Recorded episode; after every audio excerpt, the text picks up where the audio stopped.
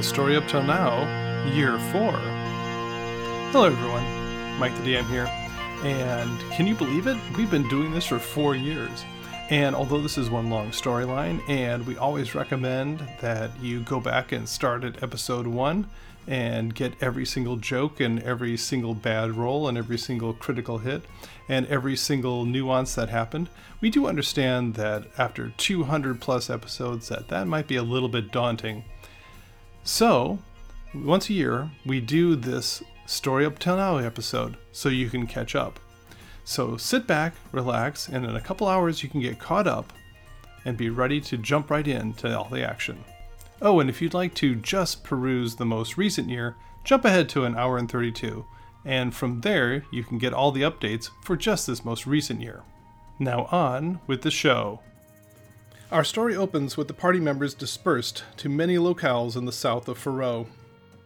Noan finds himself at odds with his master and is sent on walkabout to find himself. At the same time, in a different part of the monastery, Adri finds herself cornered by a mysterious elf that intones that he knows the secret that she carries and will, will reveal it if she too doesn't leave the monastery to try to find whatever magical force is ruining the land and sowing the seeds of chaos.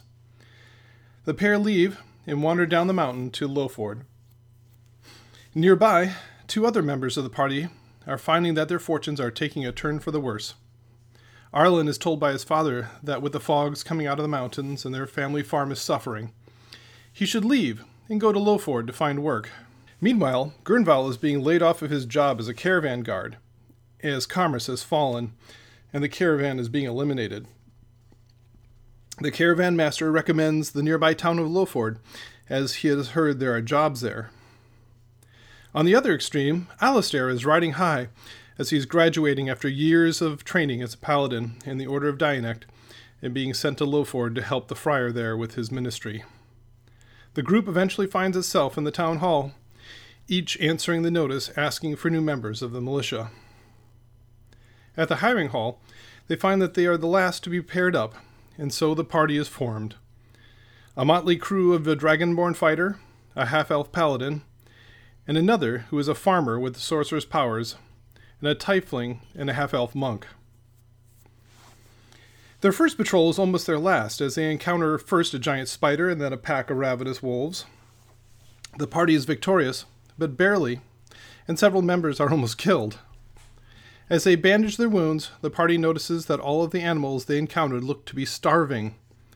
Limping back into town, they're hailed as heroes for eliminating the wolves that had been preying on the local flocks. Now firm in the town's confidence, the city council asks the party to carry the embassy to the Baron in Civitas Cataracta, asking for help. As they watch the party disappear down the road, the town is overrun by the walking dead. Things don't go much better for the party, though, as the, they are set upon by giant frogs and lizards that they determine are also starving. Things are not well in the wild. The party does eventually arrive at Civitas Cataracta and are witness to two events one exhilarating, being overflown by a giant airship, and the other disturbing, being offered the drug Torque by a shady character working the entrance line at the gate. Entering the city, they find that there is a long queue to get into the keep to see the Baron, and worse yet, his schedule is full for the day. The party will have to find accommodations for the night at a local inn. There, the party finds over dinner that they have never truly become acquainted after being thrown together. It is clear that there is much in everyone's past that they don't wish to discuss, but Gurnval breaks the awkward silence, and the group opens up to one another, uh, to a degree. Further discussion is cut short as a little girl comes screaming from the cellars, pursued by what appear to be zombies. And to make matters worse, the fighters' armor and weapons are in their room. The remaining three try to hold off the attackers while the fighters recover their gear and spirit the child to safety. The fighting men return, but not until things are going very poorly for the rest. They do end up triumphing over several waves of attackers, but as the fight progresses, they realize that these are living beings, if mindless, and not undead, and some are covered in fungal growths. As the dust settles, the city guard rushes in and accuses the party of murder but the small girl validates their alibi that they were attacked, and the guards notice that the attackers show signs of being torque addicts. It is at that point a scream is heard from the street outside.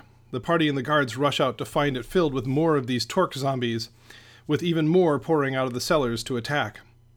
A huge fight ensues that the party and the guards narrowly win, with the guards too injured to do more than secure the street, and the guard captain orders the party to investigate the cellars.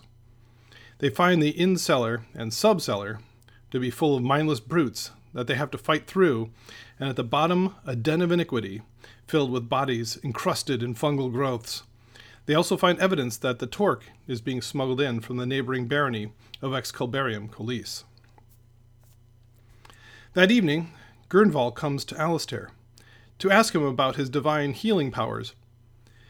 He takes a dragonborn to the cathedral, where he discovers his connection to Dianect and is multiclassed into cleric.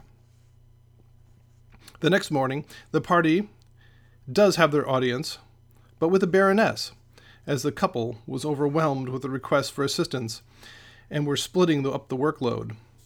She thanked them for their aid in the fights at the inn and the streets and promised to send help to Lowford right away. She then asks if the party couldn't aid the barony by being ambassadors and bringing a petition to Excalbarium Colis to stop the torque trade, as they had confirmed that is where the root was coming from. The party agreed, and on the morrow was outfitted with horses and sent on their way. There were adventures to be had before they got there, though. They were barely in the forest when they were jumped by a displacer beast, which nearly feasted on Adri. But most importantly, they met Llewellyn. Obviously, the leader of a ragtag gaggle of people scratching out an existence in the forest, he claimed to be the cousin to the Baroness of Excalbarium Colis.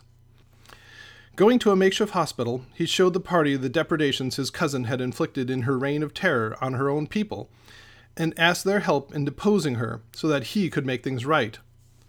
The party wasn't wholly convinced, and asked to go to the city to take a look for themselves, to which he agreed.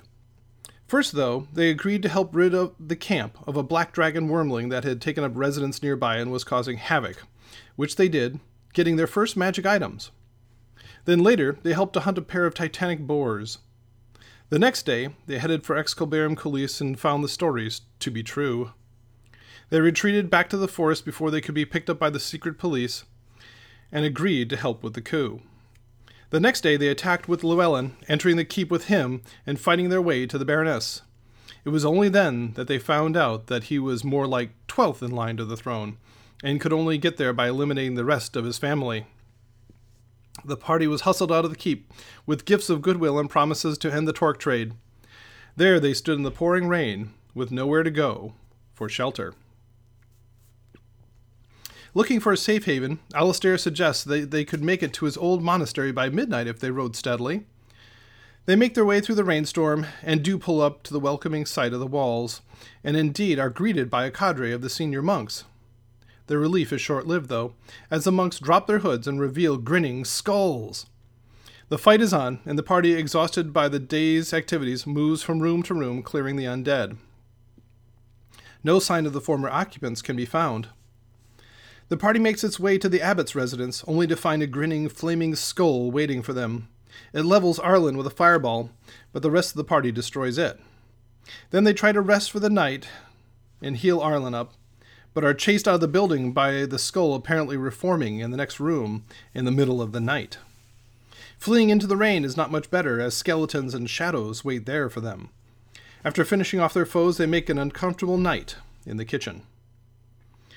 The next morning, the party clears the rest of the monastery, ending up in the cathedral, where they find what's left of the former occupants, heaped in the center of the nave, being feasted on by the undead.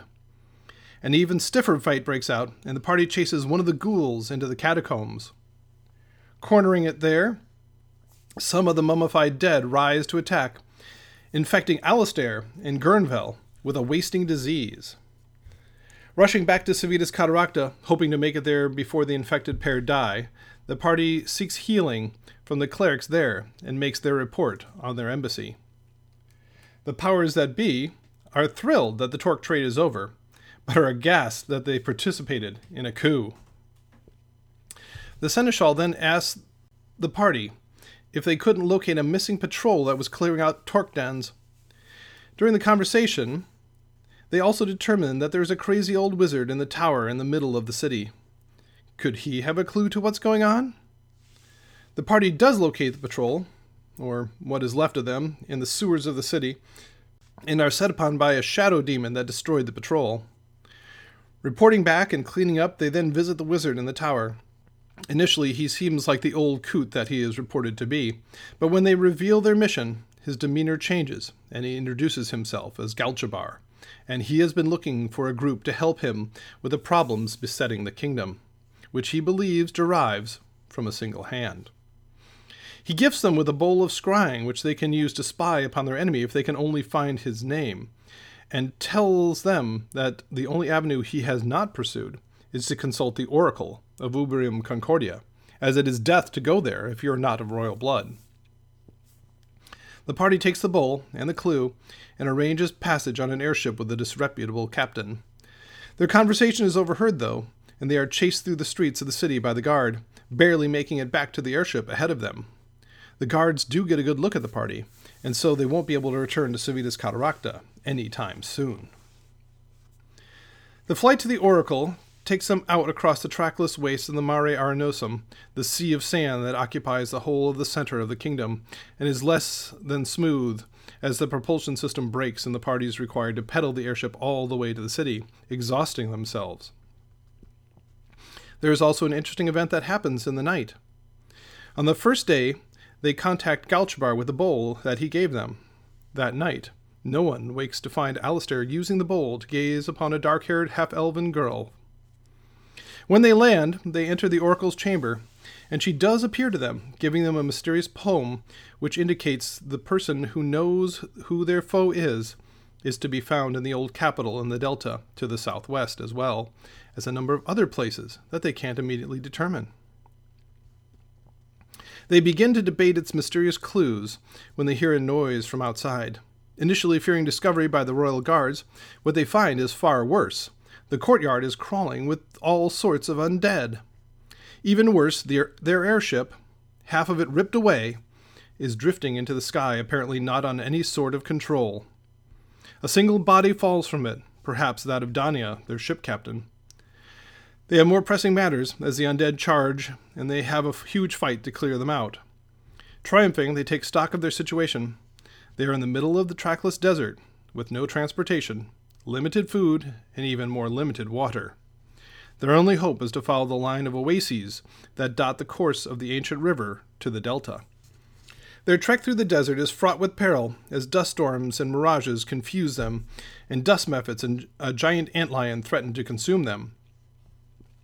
During the first combat, a beautiful young man appears to Noan when he is put to sleep and bids him to return to the combat and awakes him. Who could that be? Eventually, the party loses its way, deceived by a mirage, but a friendly desert tortoise pulls them in the right direction and leads them to the next oasis. Setting out from this haven, the party spots a shack just off their path. Approaching, a man in a tiger mask runs inside, and everyone notices that Arlen is pale and shaking. He reveals that when he was a child, he was magically spirited away, and he woke up to a man in a tiger mask pouring a glowing blue potion down his throat. He then woke up near home. Since that day, he has manifested his chaotic, sorcerous powers. The party enters the shack only to find that it is larger on the inside than the out, and are immediately set upon by the man's two stuffed tigers. Defeating them, they pursue him down into the basement laboratory, where he is apparently distilling the chaotic energies left over from the great mage wars and using them to infuse children. They confront him, and an errant lightning bolt releases the chaos into the room. With that, the fight becomes bizarre, with chaotic events happening at every turn. Eventually, Arlen fells the mage with magic missiles, avenging him to some degree. As the dust settles, the party frees a young girl, apparently another one of the experiments, and trudges across the Mare to return her to his, her family near Dryadium Silvarum. Now, most of the way to the old capital, they continue down the remains of the old low road, but an old friend drops in for a visit. A young black dragon appears, apparently the one they defeated as a wormling, and he aims to get revenge on Adri for felling him. He nearly kills several of the party members before he is chased off, licking his wounds. I wonder if we'll see him again. Hmm. After making repairs, they make the outskirts of the old capital only to find themselves in a graveyard of the unquiet dead. They are set upon by skeletal knights while bony arms reach out of the ground to hold them in place. Winning through that fight, they finally make it to Caelum Sedes, and what a sight it is. Ruins extend for miles in every direction, and three great U shaped canals circle around the city and connect it to the sea. And at the sea, stone quays that could have docked a hundred ships. In the middle, still visible, are the remains of the old palace. Approaching, the group skirts around a lair of lizard men they encounter, hoping to leave them for another time, but come to a halt when they find the last remaining bridge over the first canal is guarded by a village of what appear to be humans. Drawing the guards into a trap, they quickly find that, that they are Yuan-ti as they spit poison into their faces. Following the first fight, they move further into the village, where the snake headed humans appear, and they learn the wisdom of not splitting the party.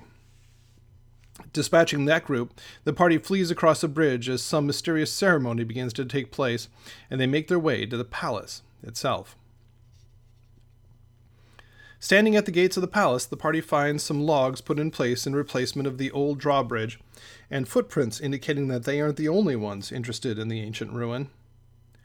Deciding to send Adrian first in full stealth mode to scout, quickly turns into a disaster as one of the logs rolls, plunging her into the canal below, and a giant crocodile tries to make a meal out of her. The rest of the party leaps into action and over the side, raining blows into the reptile until it succumbs and they can pull Adri from its maw. It is then that something happens that almost splits the party apart. Getting everyone into dry land, they behold Adri, and it is as if her skin is peeling off, leaving black skin behind. It is only now that they realize that Adri isn't what she claims to be. She is not a half elf, but a half drow. Alistair and Arlen, well steeped in the lore of the drow by their elvish parents, leap back in alarm and seem ready to attack her. Noan and Gurnval leap to her defense. Thankfully, Cooler heads prevail, and Adri explains that she fled from the Underdark to get away from the horrible drow society that she never wanted to be a part of. Everyone takes a deep breath and agrees to move forward. Inside the palace, the party can only wonder at the opulence of the past. The complex itself is more vast and impressive than anything in the current age, even in its ruin. And ruined it is. Only a small portion still stands, the rest in so many tumbled blocks. They make their way into the old throne room and find everything stripped to bare stone.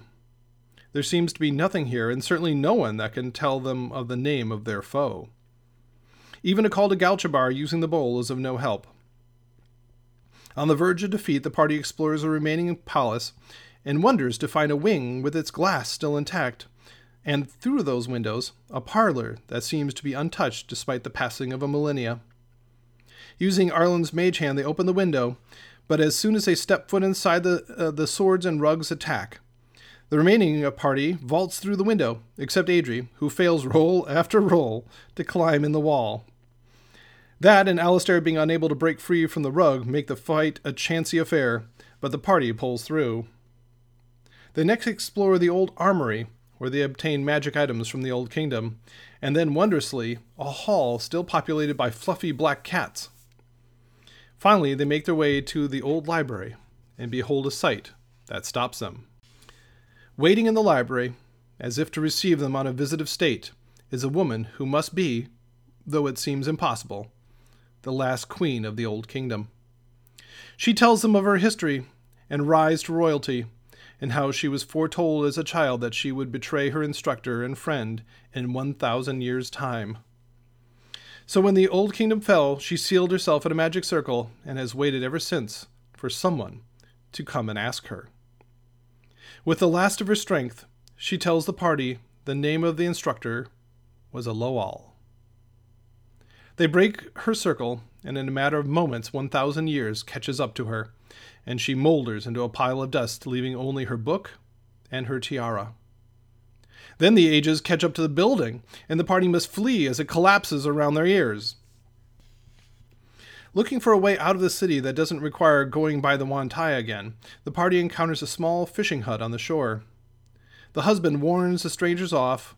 The woman of the house, though, makes a silent plea for help to Adri. Sneaking back to the shack later, Adri talks to her and she claims to be a Selkie, and that her husband has her skin and holds her against her will. The party talks to the husband, who claims she is crazy and wrapped up in this selkie fantasy, and even Gurnval's spellcasting can't get to the bottom of things. The group puts the site under surveillance and sees the husband go off into the woods that night. Backtracking the next day, they find a chest stored in a nearby stream, and inside, a selkie skin. They return to the wife, and she throws it on as she runs to the sea, narrowly missing the husband racing home to stop things. It is only then that they hear the soft noise and see a pair of children in the door to the cabin. Leaving with a bad taste in their mouth, the party heads north towards the Vale of Elves, the next clue on their list. But halfway there, they hear a scream in the woods. Chasing it down, they find a young human woman stuck in the quicksand, menaced by harpies. Beating off the attackers and pulling her free, they find that they have added Orlana to their party. But what is she doing out in the wilderness, on the other side of the mare from her home? The answer comes as she manifests sorceress powers, and they realize that she is yet another victim of the mad mage of the Mare, and determine to send her home somehow. But first, off to the elves. Meanwhile, some curious eyes are watching the party's passing. Feline eyes. The Tabaxi live their secluded existence south of the Vale of Elves, in the library, in the largest tree in the forest and they note the passing of a strange ensemble heading north. But their curiosity is quickly replaced by survival, as their precious library tree is invaded by undead, apparently bent on destroying the library and all of its irreplaceable information. They fend the walking dead off, but realize that out, the outside world is taking note of them. As the Tabaxi fight for their library, the party contacts the elves and finds that their arrival has been heralded by Galchabar, they are given refreshments while they describe their quest to their hosts. The elves offer little concrete advice, though.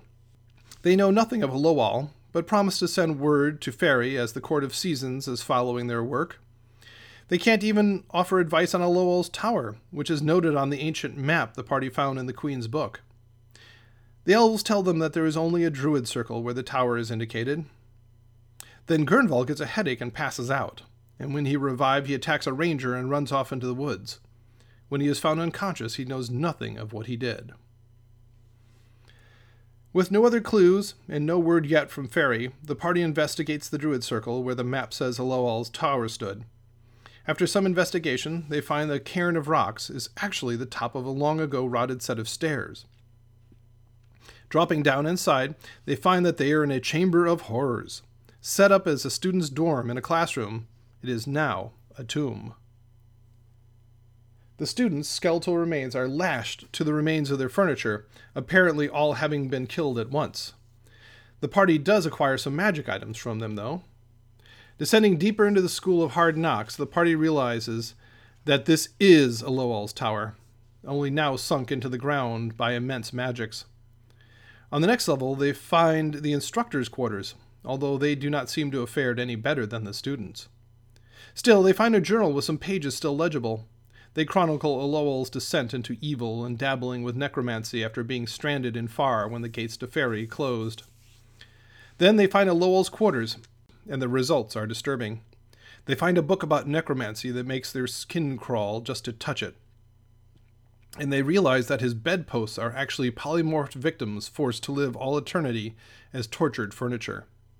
They put them out of their misery. On the next level, they find a great lab with a pool of blood still liquid after a thousand years, and gargoyles as guardians which attack. Winning that battle, they make it to the ground floor where the guards lived. They seem to have suffered the worst fate of all. The leaders have been killed like the students and the staff, one of which is a revenant and tries to strangle Arlen. But the guards themselves seem to have been herded into a room and killed with a fiery explosion. The party then descends into the basement and finds itself in a room where each corner is a statue of a weeping angel and which has three exits. After two characters enter a corridor, the remainder find that they cannot and have to take the other two corridors. These corridors end in similar rooms, minus the statues, where skeletons erupt from the ground to attack, but not before the players find that the characters have all swapped rooms. This is high anxiety for the lone character in the third room. As the dust settles, some of the party can hear deathly laughter from far away. This happens three times, with the laughter becoming more and more apparent. On the last go around, there is a snapping of fingers, and the maze disappears, and the party finds itself in an arena, surrounded by tiers and tiers of undead, and sitting at the head of the arena, in a carven chair, must be Aloal. He sends wave after wave of undead at the party, interspersed with refreshments. There is also the largest number of nat ones rolled in an episode, maybe ever. Somehow the party survives and advances on Aloal to at least go out fighting. Aloal tells them that he will see them in hell first, and snaps his fingers and shatters reality. The party wakes to find themselves on an endless, featureless plain of gray under a black sky with only the tiniest hint of purple at the horizon to delineate it. This seems to be some kind of otherwhere. Time doesn't seem to exist.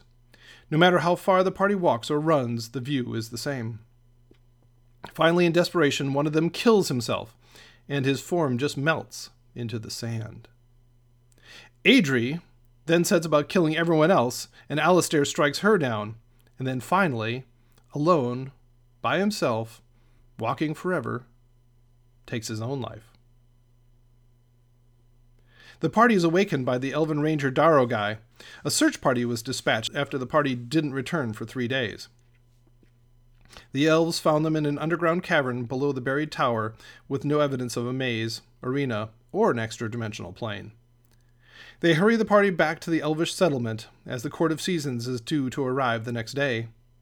It is also fortuitous that the Moon Festival is happening that very night. Everyone cleans up, but Arlen is summoned to Orlana's room. While the party was gone, apparently her magical powers almost blew up the room. She is panicked as she has no idea how to control her new magics.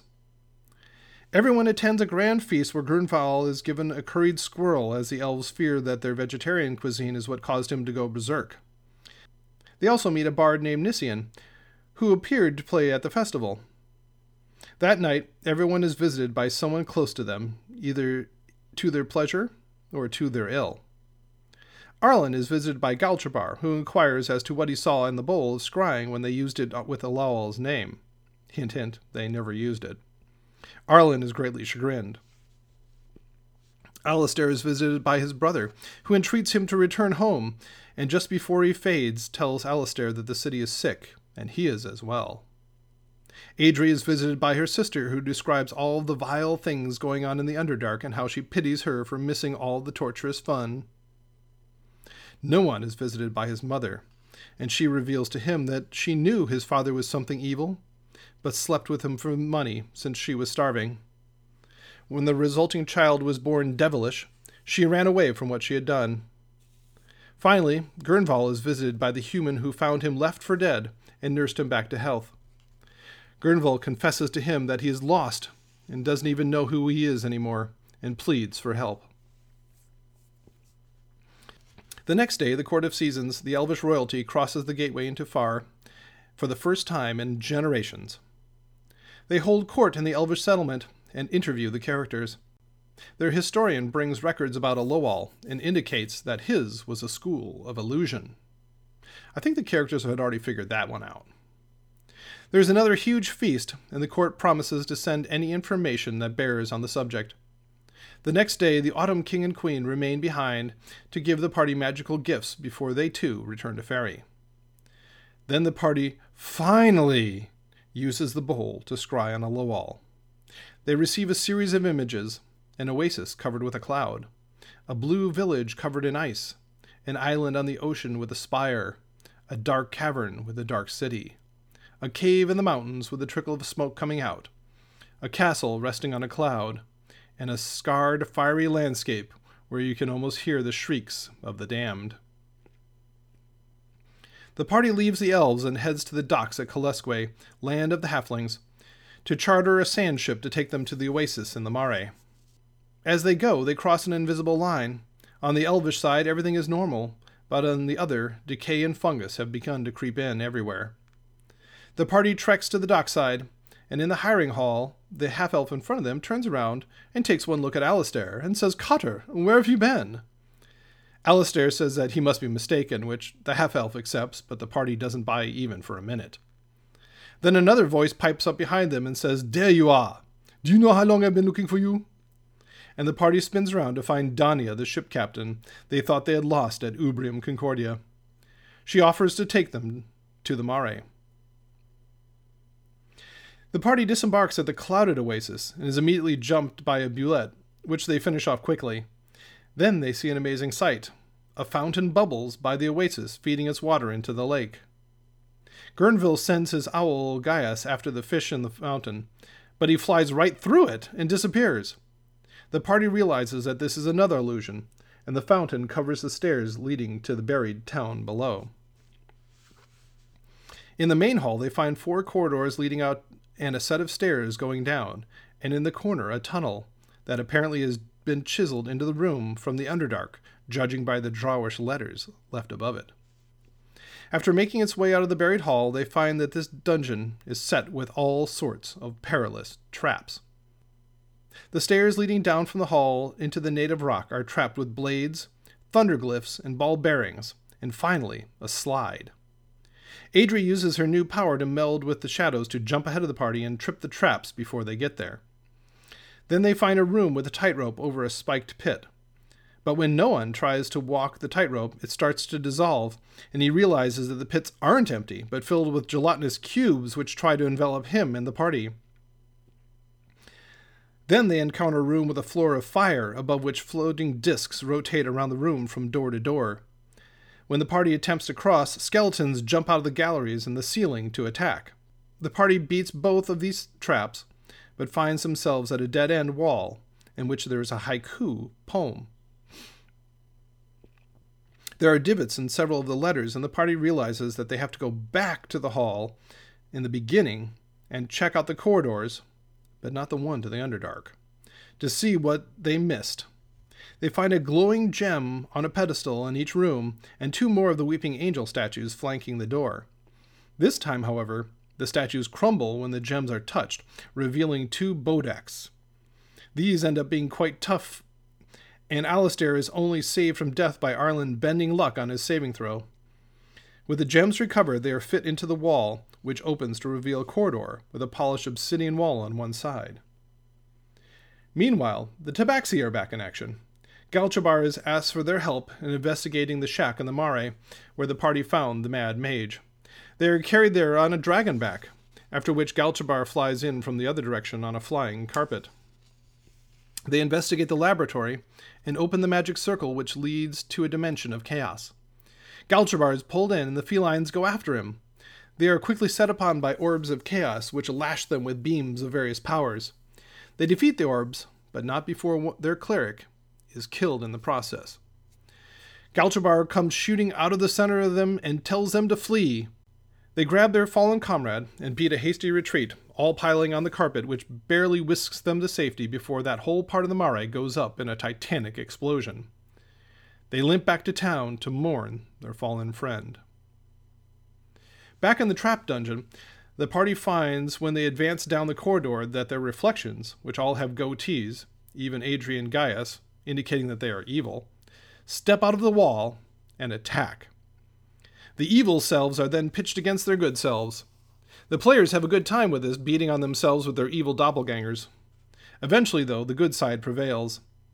Then at the end of the hall, they encounter stairs going up. They pass a pit that they have to swing across that not everyone negotiates well spikes that slide out of the wall, a room full of spiders, and finally a room whose floor is covered with a checkerboard of squares, half with runes.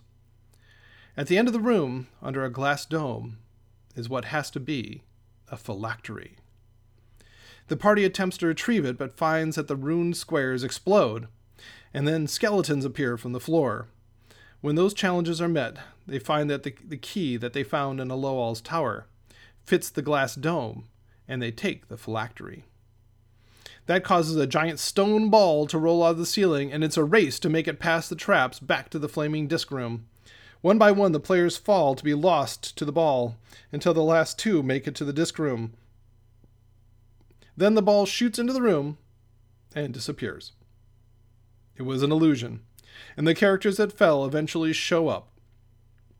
The party begins to leave, but find Danya, Nician, and Orlana fleeing down the hall to join them as there is a dragon sitting on their airship. Meanwhile, two other groups are busy as well. On one side of the mare, the Tabaxi mourn the loss of their friend Moon at the Mad Mage's shack. They decide to resurrect him, but that will require rare unguents they don't have. They journey from their home to Kolesque and back to get them, barely getting back in time. When they do get back and get their friend to the Druid Circle in the mountains, they find it occupied by banshees. They clear them out, and the Archdruid resurrects Moons as a dwarf. On the other side of the Mare, a group of Dragonborn take off on a trail to gain trophies. All is not well in the mountains. The game is running thin, and so there are few trophies to be had. To make things worse, the ruling Snow Owl clan has no males to fight for it and it is out of favor, so that clan member is taking abuse from the others. They do finally find a pair of polar bears and slay them, but then a titanic white dragon shows up and claims their kills. They do at least grab one of the heads as they flee, so they have their trophy. Back in the Mare, the party goes back topside. Obviously, they are worried that the Black Dragon has tracked them down here and is waiting, but they find instead that it is a brass dragon, Loquax, which Galchabar warned them was lonely and would talk their ears off. Nician says the last time he saw her, she held him captive for a month until he told her all the news he knew. Loquax replies that he seemed to enjoy it at the time. She takes the party back to her lair, making her some souffle, glazed carrots, and creme brulee. It turns out Orlana knows how to make them. Then the party tries to entertain Loquax with their skills. It is a miserable failure. In the late night, Gurnval is secretly visited by Loquax and Arlen sees her leaving his room in the gray of dawn. The next day, they try to convince Loquax to release them, and is as rousing a success as last night was a failure.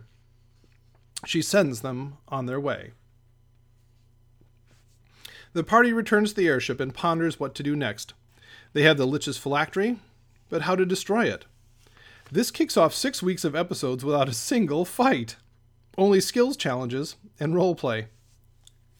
The party does a skills check to see what solution comes to them, and they remember the salmon of knowledge. This mythical fish, if caught, provides insight when eaten. Danya shuttles them down to the delta to try the first salmon run of the year, and they succeed.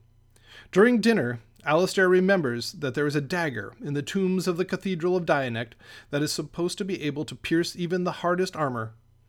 They make a try at getting that. They board the Mille Aquila and head off to Porta Magnum, where Alistair has hinted he comes from. On the way, they see a number of disturbing sights abandoned rotting farms and pastures, and an army marching out of Farum Mons, the dwarves' barony, headed towards Porta Magnum. Then Porta Magnum itself seems to be in trouble with a tent city outside its gates and small smoky fires burning all over the streets. The party ties up in Porta Magnum, and Danya announces that she will try to get a new client that isn't so likely to get her killed, like someone transporting dangerous beasts or high explosives. And everyone heads into town. They make a beeline for the cathedral and are quickly received by the bishop. A couple of the players do notice a page quietly slipping out of the cathedral. The bishop agrees to retrieve the dagger, but it will take several days to do so respectfully. As the party exits the cathedral, a begowned girl wraps herself around Alistair, shouting, Cutter!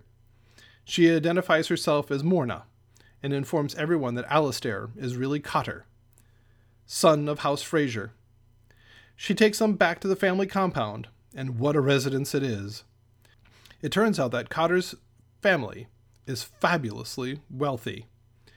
The manor house has several wings and many stories and has numerous outbuildings. The family immediately calls for a dress ball to celebrate Cotter's return. When Cotter has an audience with his mother and sisters, he finds his father and brother have perished while he was away, making him head of the house. His sister beseeches him to stay, as the ladies were trained to be ladies of society and not businessmen. and the family finances have been floundering. At the ball, the party is introduced to Cinia, Cotter's girlfriend, who has refused all suitors despite Cotter being gone for years.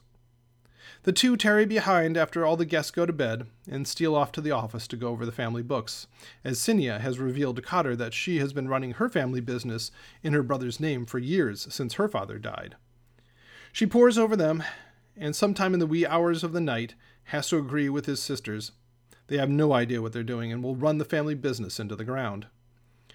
Cotter can't stay in Porta Magnum with the world in peril, and asks Cinia if she can run things for him she replies she can't, as she is not a member of the family, but she could, if she was his wife. Cotter proposes. The next day, with time to kill until the dagger is exhumed, the party heads down into the plague tents to see if they can help. Conditions are horrific. There are just lines and lines of beds filled with patients. Some moan in agony, some flail at unseen attackers, and some rave like lunatics. The worst affected just lie there and their limbs have blackened and shriveled. One patient falls out of his bed, his blackened arms just snap off. The overworked staff does what it can, but all the clerical monasteries were raided, and clerics are in short supply. Cotter and Gurnval heal as many as they can, but more pour into the tents to take their place. Worse yet, no one knows what's causing it. The food has been tested, the water has been tested, precautions have been made against vermin. Nothing seems to work. Gurnval is convinced that some person is doing this. So they repair to a dive bar in the lowest circle of the town and try to buy information. But that leads them nowhere. The only clue they suss out is that it seems to be affecting the poor more than the rich, and the poor have a diet mostly of the cheaper rye cereal. Over dinner, when they quiz Cotter's family as to the habits of his deceased brother, his mother replies that he did have a taste for rye bread. With this valuable theory, the party goes to a granary, and after some searching, they find small fungal bodies amongst the rye grains that must be causing the plague. They gather some clerics and paladins and purify the grain and set up to do the same for each of the warehouses, mills, and bakeries. But when they find that the grain fields are infected, they realize they need far more help. The party spends the day visiting all of the churches in town, and one by one convinces each one to send its clerics to the field to help, and the whole of Porta Magnum is cleansed. The next day, the party returns to the cathedral to use the dagger to destroy the phylactery. Placing it upon the altar, just has the box slide off onto the floor. Apparently, something so holy cannot support something so evil. They pierce the box with a dagger, and nothing happens. The glowing gem on the top dies and falls off, but that's it. Unlikely if this were truly the storage vessel of a lich's soul. The party realize that it has been fooled. Upon contacting Galchabar, he is relieved. With the multiple locations that Aloal seems to be in the poem and the bowl, it seems like he may have split his soul into seven pieces, which would require immense power. But let's face it, that's like something out of some kind of storybook. They all agree that they will have to take the poem one step at a time and try to track down all of the phylacteries to find the real one. It is then that Gurnval goes crazy again, chasing Arlen all over the Fraser house trying to get the bowl. Only Orlana's wild magic summoning a unicorn to stand on him quiets him. Arlen does give the bowl to Gurnval, and he tells Galchabar that he's been having blackouts and doesn't even know who he is. Galchabar urges him to tell the party about it, and he trusts they will help him.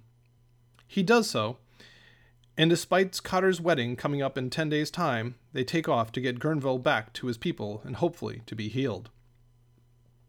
The party charters a fast airship to get them to Excalibarium Colis overnight, and owing to what they did the last time they were there, sneaks through the town as fast as possible and takes off up the hill.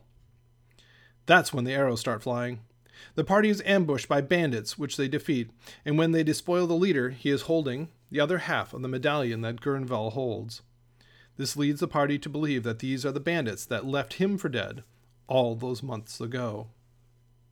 The next day, they hike further into the mountains, this time to be ambushed by Dragonborn. This goes completely differently.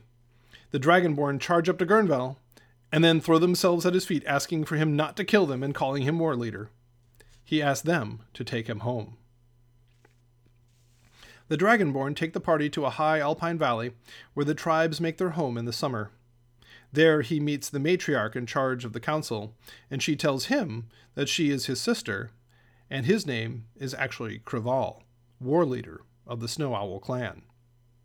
The party realizes that the situation is fraught with peril. Supplies are dwindling in the mountains, and the tribes are prepared to raid the valley for food. Only the firm hand of the head matriarch has kept them in check. But the Bear Clan has challenged for the right to lead the council, and with no one to fight for the Snow Owls, they look to take over. Craval steps up, but he has no trophies to show his prowess. The party takes off up the mountain looking for trouble and finds the White Dragon. It proposes to eat a party member, but takes a magic ring instead. They next confront a Yeti and down it after a challenging fight. They have barely rigged it for travel when a frost giant shows up to claim their kill. Clever use of a darkness spell makes him easy picking, and the party takes his head home as a trophy as well. This confirms Craval's right to fight for the right of dominance, and he meets the Bear Clan challenger the next day in ritual combat. They wear only paint, leather kilts, and use clubs lined with obsidian shards as weapons. Initially, the fight goes very poorly for Kriv. The challenger is a barbarian, and he flies into a rage, with his damage attenuation, Kriv's blows barely affect him, and with his extra attack, he starts wailing on Krival. Only Krival's healing spells, backed up by Cotters, keep him in the fight. Then, when the Bear Clan challenger is sure he has him on the ropes, he breaks the one rule of the ring and breathes on Kriv. This gross violation of the code of honor breaks whatever inhibition Kriv has, and all of a sudden, he is himself. He is Krival, war leader of the Snow Owls, and a barbarian, not a fighter. He flies into a rage himself, and now he's on even footing with the challenger. When the challenger becomes exhausted, Kriv gains the upper hand, and now he is shrugging off the other's blows and dealing great damage himself. Soon he kills the challenger for breaking the one rule of the ring. As the dust settles on the ring and the party is infused with victory, Craval gets a surprise. The victorious war leader must now marry the matriarch of his clan, which is, of course, his sister. The party has a real icky moment with this, but then she explains that it's only a formality. It's not as if the two of them even have to live together, and they can take as many consorts as they would like. In fact, one has already volunteered, and a brass dragonborn female appears telling Kriv that she has brought eggs for souffle, glazed carrots, and creme brulee. It's Loquax in dragonborn form again. In the quiet after the wedding, Craval discusses the party's quest with his sister and how they are looking for a village covered in ice. She recalls hunters finding artifacts in a mountain stream and summons the hunter. The party takes off with him and finds the stream with the artifacts from the Old Kingdom in it. Before they can track upstream, they are set upon by winter wolves. But then Craval realizes that he no longer has a connection to Dianect now that he is back into himself, and has no healing powers and things get dire, and he nearly dies in the crossfire.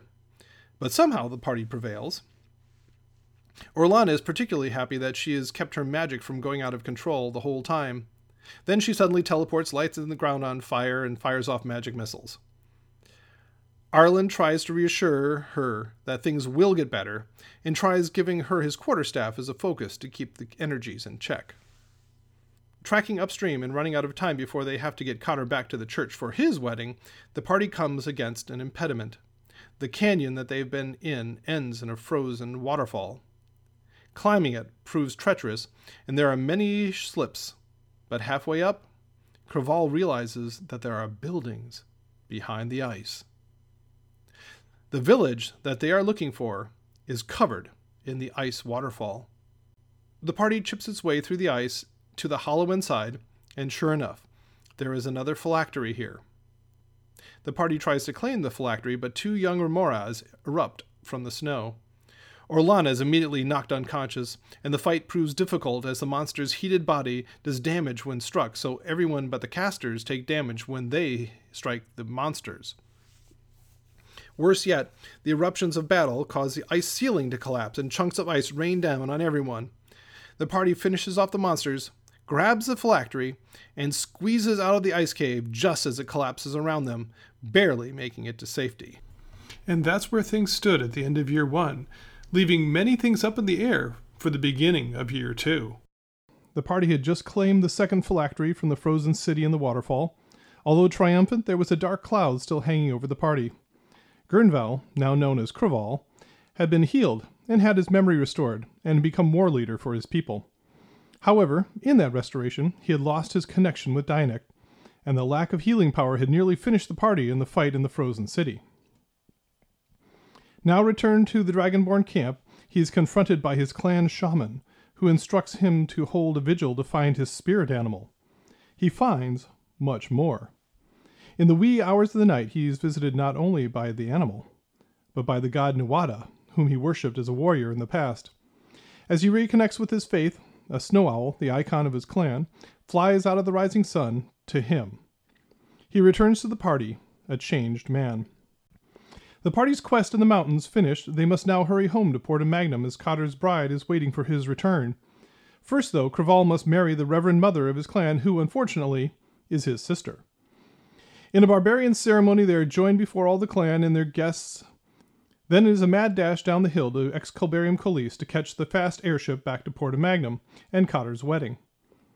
This is a completely different affair than the wedding in the mountains, taking all day and full of much pomp and circumstance. At the climax of the ceremony, Cotter is installed as head of his family and the Lord of the Swans. Then the Baron of Porta Magnum himself knights him with a caveat that they must appear before him for a mission the next day. In the meanwhile, the Tabaxi are keeping busy. Galchabar has tasked them with finding an old spell book that he has a line on. They think that it might be in the Summer Palace in the mountains and they head off in that direction. As they cross the delta, though, they are jumped by Yuan-ti, and the fight is a very near affair. Escaping by the skin of their teeth, they make it to the Summer Palace. They find it buried in a fall of ice and realize it's the same city the main party just escaped from with the phylactery. They find the magic javelin the party left behind, but no spellbook, but perhaps hints to where it might be found. Back in Porta Magnum, the party learns that the Baron would like them to act as ambassadors to the neighboring barony of Farum realm of the dwarves. Resources are wearing thin, and the two baronies are at the brick of war. Meanwhile, Craval and Cotter work out a deal with Cinia to trade food to the Dragonborn for furs to keep them fed in place in the mountains. Then the party heads to the fabled Library of Porta Magnum, and then to the Royal Astrologer to try to get any answer or insight into the current peril. Both the librarian and the astrologer are interesting. Rejoining the Tabaxi, they journey to the middle of the Mare as clues they find lead them there to the buried city of Exodus. They burrow into the sands of the Mare only to find a pair of Umber Hulks that would like to make a meal of them. Defeating them, they discover a cache of documents that, while a great find for the Great Tabaxi Library, shed no light on the current quest. They must look elsewhere to complete the quest, and then decide that Faerie is the right place to check. They arrange with the elves to open the gate to Faerie, but find a giant corpse flower waiting on the other side. This nearly finishes them off, the cats only being saved by the timely arrival of the elven patrol sent to escort them. The main party hits the road in their new capacity as ambassadors to stem the tide of war before it begins. They find out that they are too late, though, as they come across the corpse strewn landscape of a recent battlefield. Then they notice that there is a familiar red robed figure raising the dead as an unliving army. They pursue the party into the spine of rock, the only defensible space around. There, the party throws everything they have at them, only to have the undead horde press forward undaunted. Then, with all looking bleak, Orlana, Arlen's apprentice, throws herself down the hill into a mass of undead and detonates, destroying the undead and nearly the party, and leaving only a crater to signal her passing. Grieving her loss, the party presses forward, making contact with the dwarves and talking their way past the barricades. Not trusting the party, though, they escort them back to the Iron Mountain for an audience with the Baron. There they find their information to be true. He is refusing to treat with any half elf, but Craval and no one he will talk to. They make little progress in their talks, but the Baron commissions a feast all the same. Dwarven food, though, is fiery, and surviving the food is their first challenge. At the feast, the serving automatons, created by the gnomes, catch the party's attention. The Baron's cousin Nola offers to guide the party on a tour of the gnomish workshops the next day. The first stop is a garage of cars propelled by dire hamsters. They can't help but engage in a game of Mario Kart. They then commission the creation of a battle trainer for Noan, and then end up at the fabled dwarven Pepperfields. It is here that Nola reveals that she offered to act as guide to give the party a request. She wants them to kill her cousin, the Baron.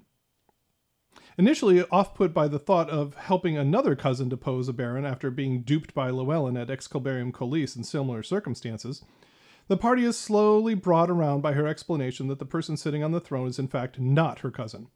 He seems only peripherally aware of things that he should have intimate knowledge, and opponents to his rule have a habit of suddenly switching to his point of view for no apparent reason. They agree to confront him and depose him only if necessary. When they do corner the Baron in his throne room late at night, they find him waiting for the attack. Apparently, they weren't as clever as they thought. The guards rush to attack and the fight is on. It is at this point a strange thing happens. The Baron charms Arlen, and when he approaches, kisses him, turning into a succubus instead. The kiss of death nearly finishes Arlen, who is able to retreat only with the help of the party. The guards cease their fight, and the succubus turns ethereal and escapes laughing through the walls. At this point, we return to the mountains and the Dragonborn. They have set up trap lines to gather the piles of skins they will have to trade for food so as not to starve in the coming winter. Unfortunately, someone, or something, has been destroying their traps.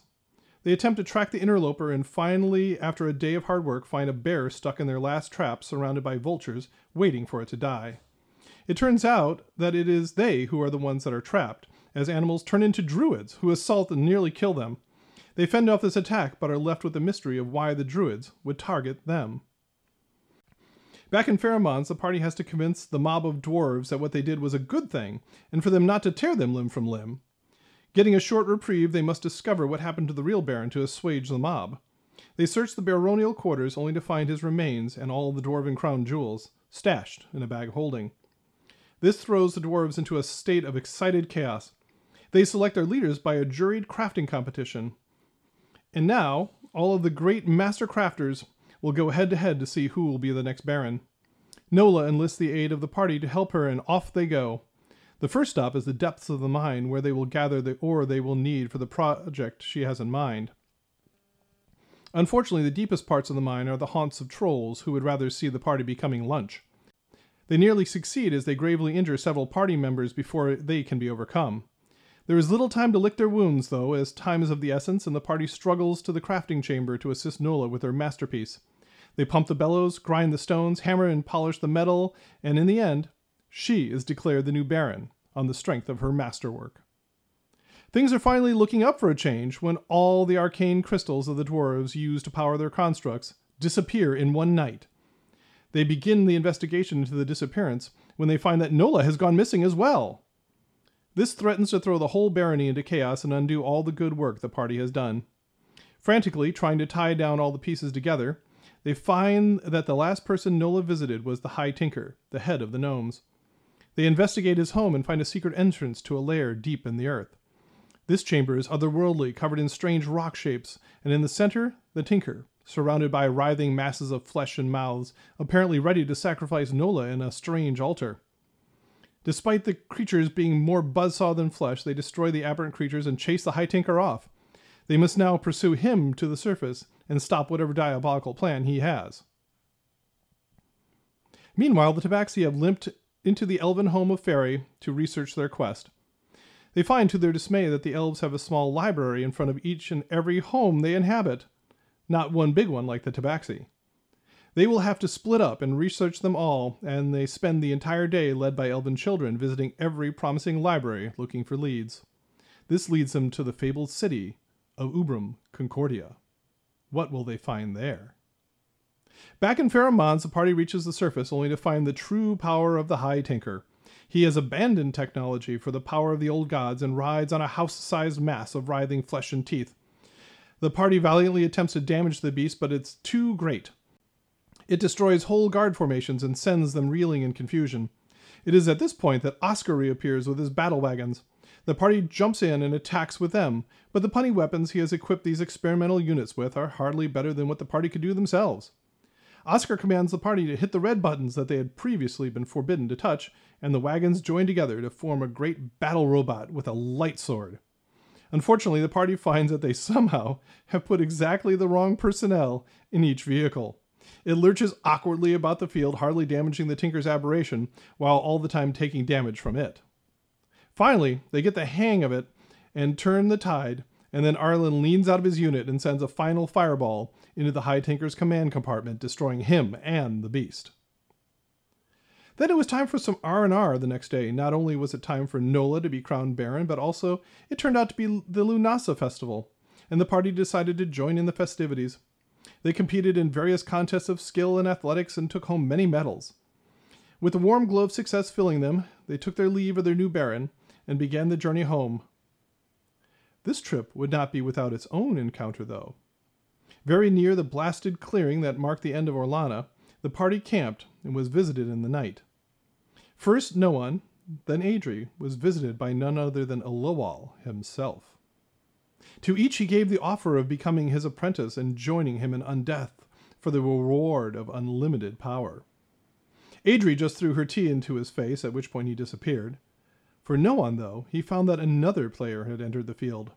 Dianect himself appeared beside him and asked Noan to join him instead.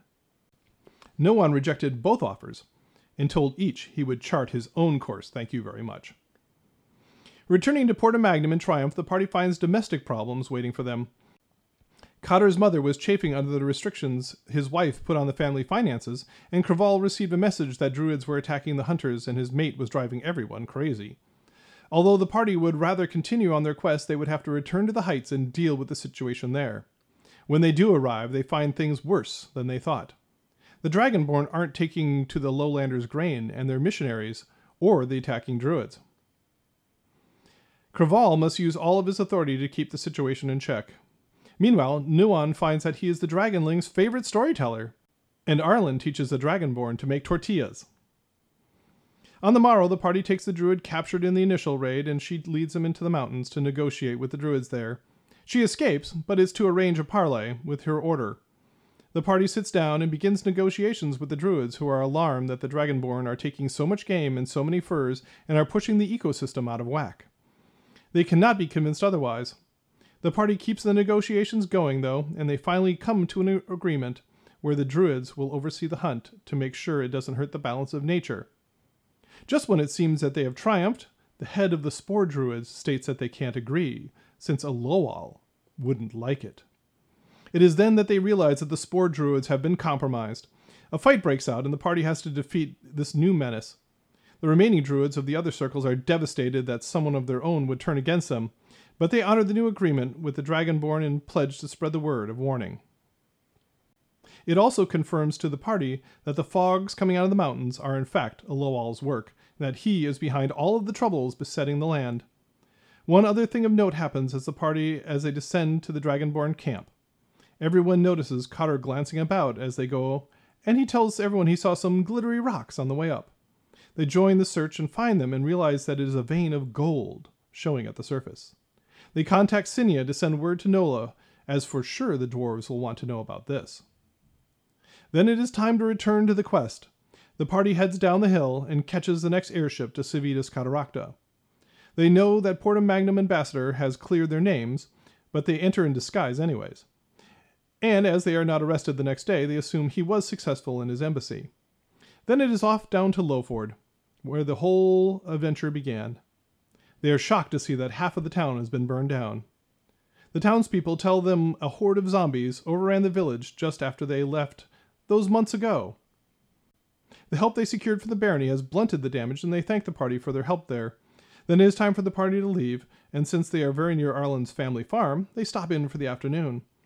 If you thought Arlen was cute and homey, you have seen nothing yet. His family is as wholesome and welcoming as you could hope for, and even his favorite cow is thriving. The only dark spot is that his older sister fell ill to something in the fogs and perished not too long ago. The party visits her grave on the way out of town and on the way back to the sea to find passage to the island in Turris, where they believe the next phylactery is. But their passage won't be that easy. As they enter the more tropical regions, near where they encountered the black dragon last time, they encounter him again. This time he is a full adult, which makes no sense, as that should take hundreds of years of growth. But nonetheless, that is what they are up against. To make matters worse, it seems singularly out for revenge against Adri, who broke its nose and nearly killed it when it was a wormling. It chases her across the battlefield, damaging everyone and everything in its way, leveling Cotter and nearly Noan in the process. It finally corners Adri in one terrible moment, lands on her with all its might, killing her. Then something amazing happens. Everything freezes, and Cotter finds himself facing Dianect. He gives Cotter a choice.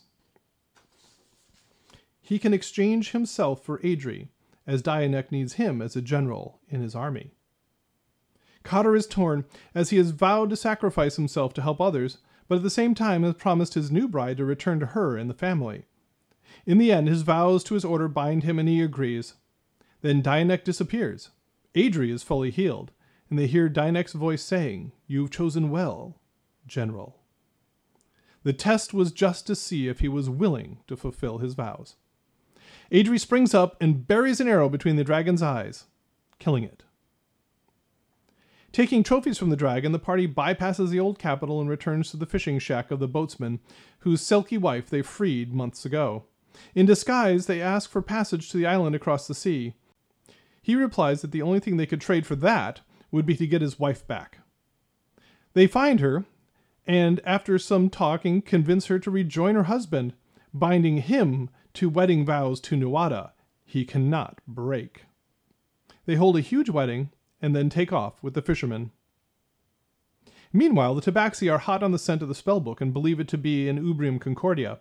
They charter a sand ship, but when it comes to the sandstorm, they find the city to be overrun by hundreds of undead. They find another spire of the city only slightly guarded, and after dispatching those undead, descend into the depths of the city. After squeezing their way down into the ruined depths, they find what they are looking for, but it is guarded by the Watcher, a being of undeath whose sole purpose is to guard the book. With the ability to instantly kill anyone, the cats are at a stalemate. They do get him to agree to make a copy of the book, and he gives them a list of rare ingredients to gather. It seems their quest continues. Back in the Great Sea, the party is halfway to the island when they are attacked by a party of Sahuagin. Despite being dumped in the water and with a well timed fireball from the sorcerer, they vanquish their foes and the giant shark they have as a companion. They limp over to the island and find, to their surprise, someone has beat them there. Neil, the greatest hunter ever, just ask him, has built a palisade of logs to protect his landing from the island's reptilian residents. He fills their ears with tales of creatures big as houses that roam the island, a true prize for a hunter such as himself. He invites a party to join him in the hunt for these great, great beasts, the greatest of which he calls the king. And that's where year two ended and year three picked up. Despite their dislike for Neil and his fascination with hunting, the party teams up with him to strike inland towards the great monolith of rock in the center, as he seems to be the only competent guide to be found. Shortly, they find themselves between an angry Triceratops mother and her young. The party tries peaceably to extricate themselves, but Neil sees only another trophy to collect. A lot of exasperation ensues, but everyone makes it out without too many injuries. Striking inland, the party encounters more of the island's inhabitants. They are jumped by velociraptors, have to dodge Diplodocus and duck-billed dinosaurs, and finally they encounter the king himself, the T-Rex. The king of dinosaurs, however, proves no match for the party, and they kill it without too many injuries. Neil is thrilled and takes the head as a trophy. He returns to the shore while the party, almost at the monolith, soldiers on. Meanwhile, the Tabaxi are frantically researching the unguents they will need to create the ink that the Watcher has demanded in order to make a copy of the spellbook. They scour the Tabaxi library but come up short on the location of the last ingredients. Three of the feline folk will have to sneak into Porta Magnum to try their luck there. Red, Gray, and Jade journey over the Mare by sandship and land in the evening at the docks at Porta Magnum. Just the right time for catfolk to be out. They make it most of the way into the city, but run out of time as the gates close for the evening, shutting them out of the first circle. They are successful in bluffing their way past some gates and climbing the walls to get around others, and sneak into the library to gather more information on their quest. Back on the island of Inturus, the party makes its way finally to the great neck of black rock that sticks up like a huge needle in the center of the isle. they find that it is not a single formation of stone, but rather it is segmented into huge hexagonal columns, some of which have toppled like giant trees. This doesn't seem to give them any clue as to what to do now that they have reached their goal, however. Craval sends his owl flying, and looking through its eyes, he spies on the western side a huge set of stairs and an archway into the spire. They trek towards that only to be set upon by flying reptiles. Pteranodons scream out of the sky and bring death from above. The party is hard pressed, but succeed in chasing off some, and others they cause to crash into the ground, leaving great furrows in the earth. Now safe again, the party advances forward, and they find that the stairs to the archway are built in huge dimensions. As they approach the arch, they find it carved with nautical reliefs. Who might they find within, if any, after all these centuries? Can this be the hall of the sea ruler that the oracle's prophecy spoke of? They advance into the carven halls and find a palace of gigantic proportions, deserted, but speaking in every way of a grander time long ago. Well, it is almost deserted. As they arrive in the throne room, they find a titanic being sitting upon the throne under a perpetual storm cloud. Attempting to engage him, they find that he has but few words for the likes of them and prefers to sit in his gloom and brood. Getting his permission to explore, the party continues on into the underground palace. Exploring further, a lucky find by Cotter reveals a secret set of stairs under the main stairs. They lead down into the depths of the island, the direction they feel the phylactery is in. They find, however, that these are natural lava tubes, and so are not in any way shaped for beings on foot to traverse. The terrain is as much of an obstacle as the residents. Spelunking with the aid of ropes and the monk's free falling ability, they make their way deep within the island, only to find the beholderkin around every turn. First, a death kiss, then a bunch of gazers, whose confusion ray sets the party against each other. Then, after a rest, when the party comes up against a locked portcullis, two small beholders bob out of the ceiling.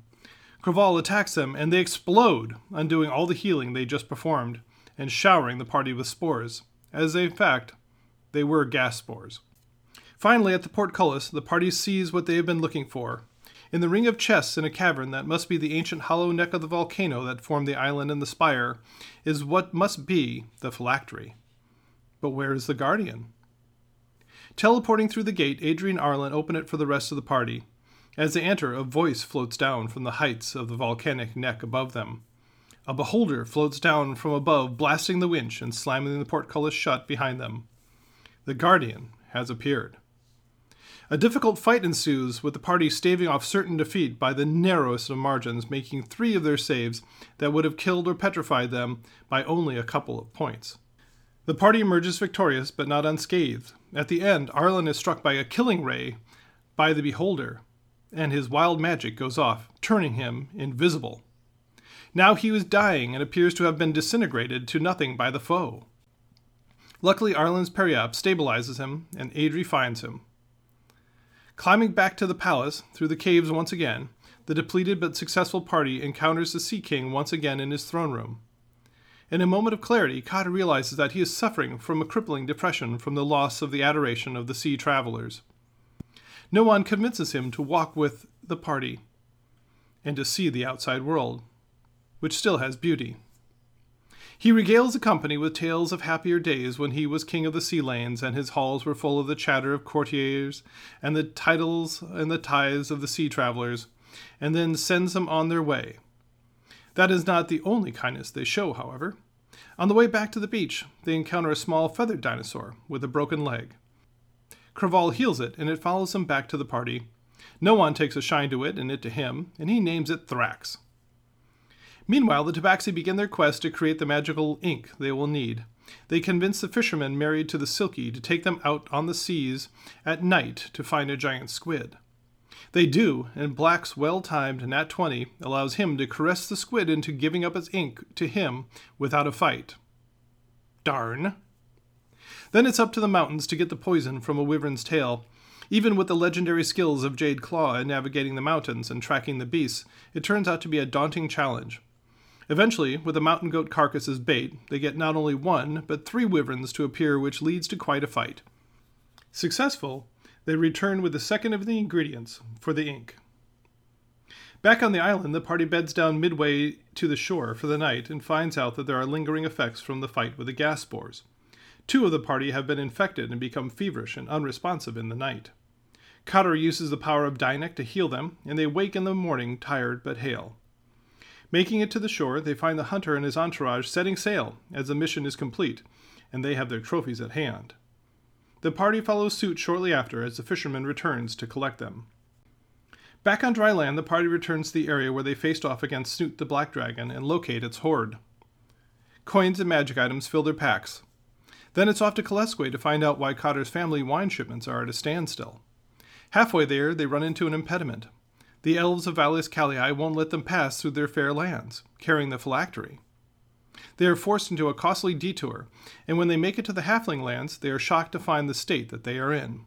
Fungus had run rampant on the crops. No wonder the wine has stopped flowing.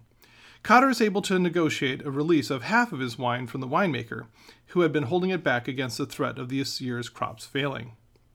The party, however, will have to secure sulfur from the dwarves to hopefully cure the remaining crops on their way back to Porta Magnum to destroy the phylactery. Finally, Craval tries to commission the creation of some magic items and finds out that it is quite a bit more complicated than he thought. Feeling the flush of success, the party exit Kalesque to take the flight back to Porta Magnum. Halfway to the docks, however, they run into an old friend. Aloal appears, casts a spell, and once again the party wakes up on the endless plain. This time it's different, as someone is striding across the plain and is surprised that they can see him. The stranger, a Githyanki, identifies himself as the mind traveler. Yes, that's a Falconer reference. And deduces that they can only see him as they are in an altered state of awareness due to being trapped in an illusion.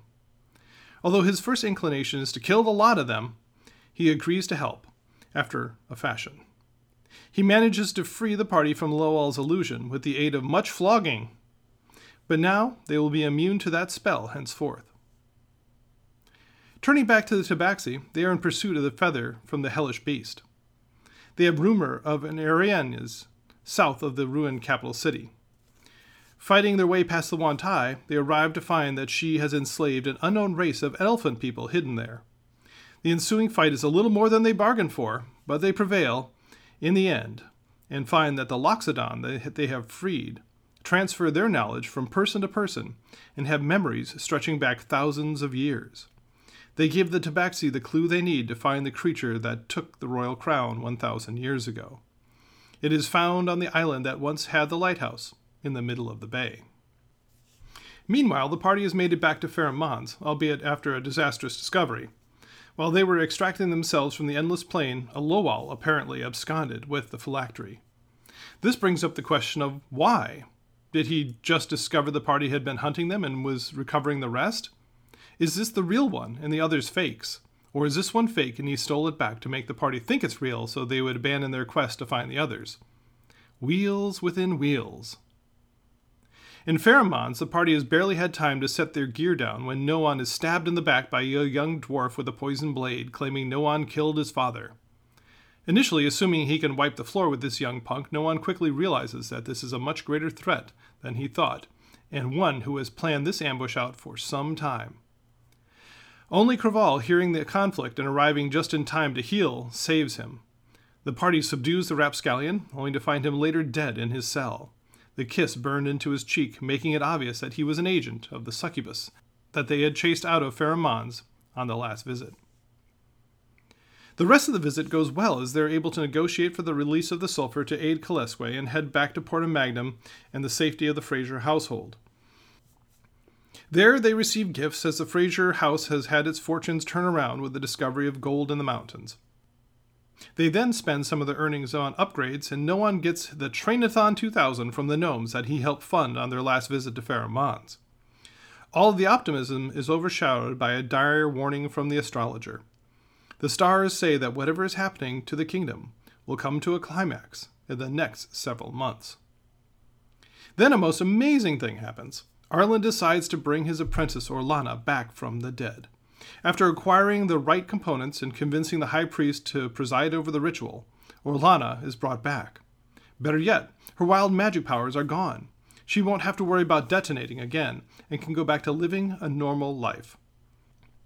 On this happy note, the party leaves to find the next phylactery, but rumors come out of the Dragonborn camp about trouble. And trouble there is. The mine has brought a new prosperity to the Dragonborn, allowing them to purchase food that they could not raise, so they will not starve in the upcoming winter. But these changes, abandoning their reclusion in the mountains, no longer living off the land, and now having lowlanders in their midst, had pushed the more conservative tribes too far, too fast. The hot headed ones attack the mine and to drive the invaders away. Only a brave band of dragonborn hunters can hold the attack off and save the day, but clearly, Craval will have more to deal with to keep the peace on his return. That return will have to be in the future, as the next phylactery is the last one whose location they have any clue about. It's apparently located in the great drow city of Karst, the home of Adri that she escaped from years ago, and the last place that she would ever want to go to. But go they must. Recalling that there was a way forced to the surface by the drow in the sunken city under the clouded oasis, they head that way. Overflying the mare, they observe Ubrim Concordia, home of the oracle, crawling with undead, and then almost miss the clouded oasis, as it's not clouded. Landing, they confirm that it's the correct oasis, but the persistent clouds that have always sheltered it are gone. Descending now into the depths of the earth, yes, that's a reference to the AD&D Drow modules, and not knowing where they are going, they begin to encounter the occupants of the Underdark. They are set upon by Xorn, looking to eat their precious metals and gems, but defeat them. Then they encounter a giant fungal forest and meet the myconids living there. Making peace with them, they learn that the myconids have collapsed the tunnel leading directly to Karst in order to stop the Drow raids upon their people. There is a way through the crazy little people town, though, another passage that they can take, and they head that way. In the ruined city of the Derro, though, all they find is an ambush. Perhaps assuming the party is in league with the Drow, they attack. The party finishes them off painfully easily with the help of a unicorn summoned accidentally by Arlen, and a lot of glitter is thrown around. Now, wandering completely lost and bereft of direction, the party stops at an underground stream for the night, whatever night is in this perpetual gloom. They fish for dinner amongst the blind cavefish of the stream and eat well. In the night, though, they spot, and are spotted by, a legendary drow ranger and his panther companion. Deciding, as they may have been spotted, to take the stream and not the cave to move down deeper into the depths, they navigate its slippery and frigid waters. In the process, Arlen gets his weekly bath. This leads them on the shores of an underground lake. Not wanting to stay by a source of water that can attract things that may want to eat them, they take the first fisher they can and end up in the cavern of two dire trolls. Despite pulling out all the tricks they can, the dire trolls manage to make the party fear their whirlwind of claws attack. Then they discuss the possibility of eating the troll flesh, which, trust me, is not a good idea. Journeying on, the party finally finds evidence that they may be approaching Drow territory, as they stumble into the lair of three Driders. The webbing slows down the party's attack, but with Arlen dropping fireballs and the monks dancing along the webs unhindered, they prevail. Moving forward more cautiously, the party uses seeming to disguise themselves as drow, and they try to talk their way through a drow taxation point. Unfortunately, the spiders that they have seen along the way have been spies for Lolth, and she has warned the guards about the approaching surface dwellers. The party has to fight their way through, and the drow magic user escapes, presumably to raise the alarm. Now, almost completely depleted, they have a tough choice. Do they go forward and hope to find a place to hide, or retreat to do the same? They decide to go forward. It is a mistake, as they find themselves trapped on a swinging bridge by a force of drow headed by Adri's betrothed. Meanwhile, back on the surface, the Tabaxi have contracted with the fishermen to take them to the isle that has held the old lighthouse. The Selkies tell them that it's haunted, and they get a terrible feeling when they approach and won't set foot there. But go they must. Halfway there, a ship rears up out of the dark, a ship with rent sails and a skeleton crew, literally. They have to fight the ghost ship to make it to the isle. Once there, they enter the remains of the lighthouse and find a cavern beneath the island occupied by the Morkoth. They defeat the creature and find the treasure hoard from the Old Kingdom including the crown that they have been looking for. Now they have all of the needed ingredients. Back in the Underdark, the party are now prisoners of the Drow. Adri and the party are taken back to her family compound in the city of Kaharst. Along the way, Cotter is struck by the parallels in their lives. Portum Magnum has 13 families in the first circle that control everything. Kaharst has 13 hills that are the home of the 13 priestesses that control everything. His family is well to do trading family, as hers is too. He left his family because of the way they treated their underlings. Adri, well, we shall see all too soon. In the family compound, the party is split. Adri is locked in her old room, although it has been stripped of any evidence she ever lived there. The men, however, are locked in the slave quarters below. At least they are treated civilly, at least for now, as Adri's betrothed Varus wants to curry her favor for the deal he has in mind.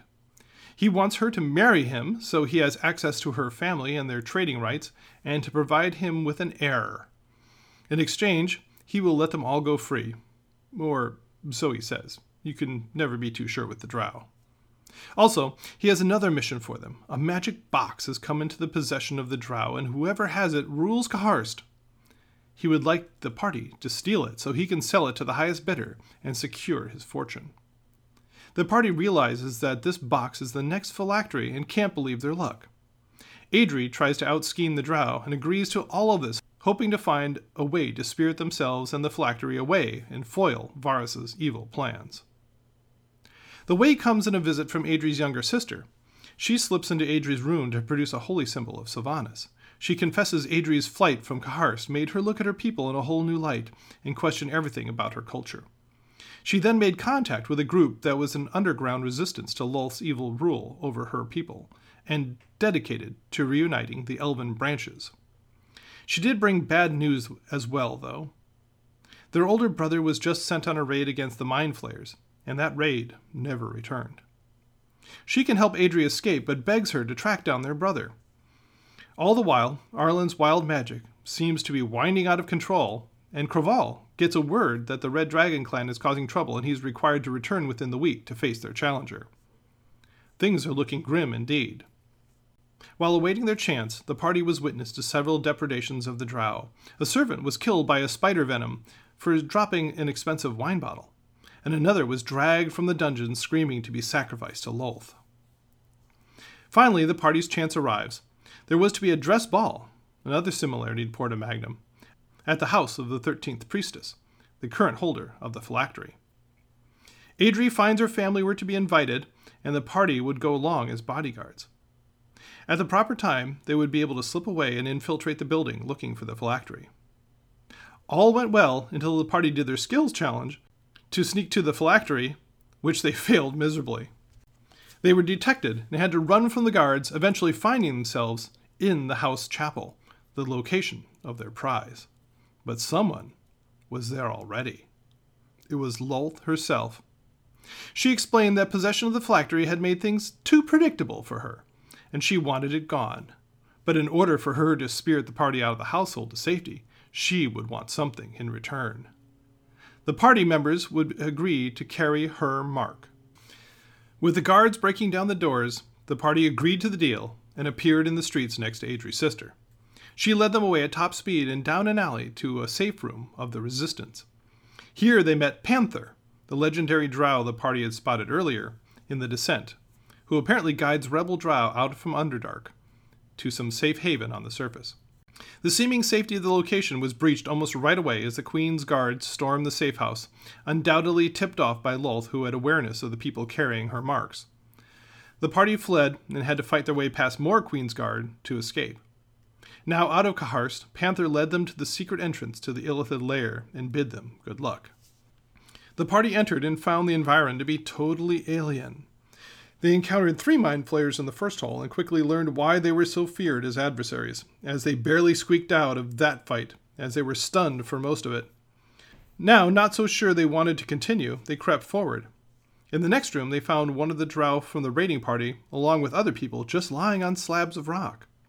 The drow revived long enough to tell Adri that her brother had been killed in battle, and then went through the horrible process of ceremorphosis and turned into a mind flayer and attacked.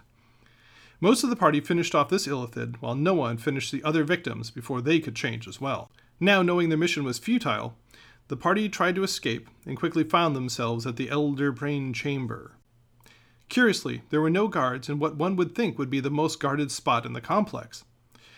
The party found the brain a formidable opponent, though, even without guards, as they tried to sneak past it and were assailed by it. With the rest of the party down, Craval and Arlen had to use their skills and magic items to spear them out of the chamber and into the next hall, where they came face to face with, of all things, the Mind Traveler. The Gith, mortal enemies of the Illithids, were raiding the complex.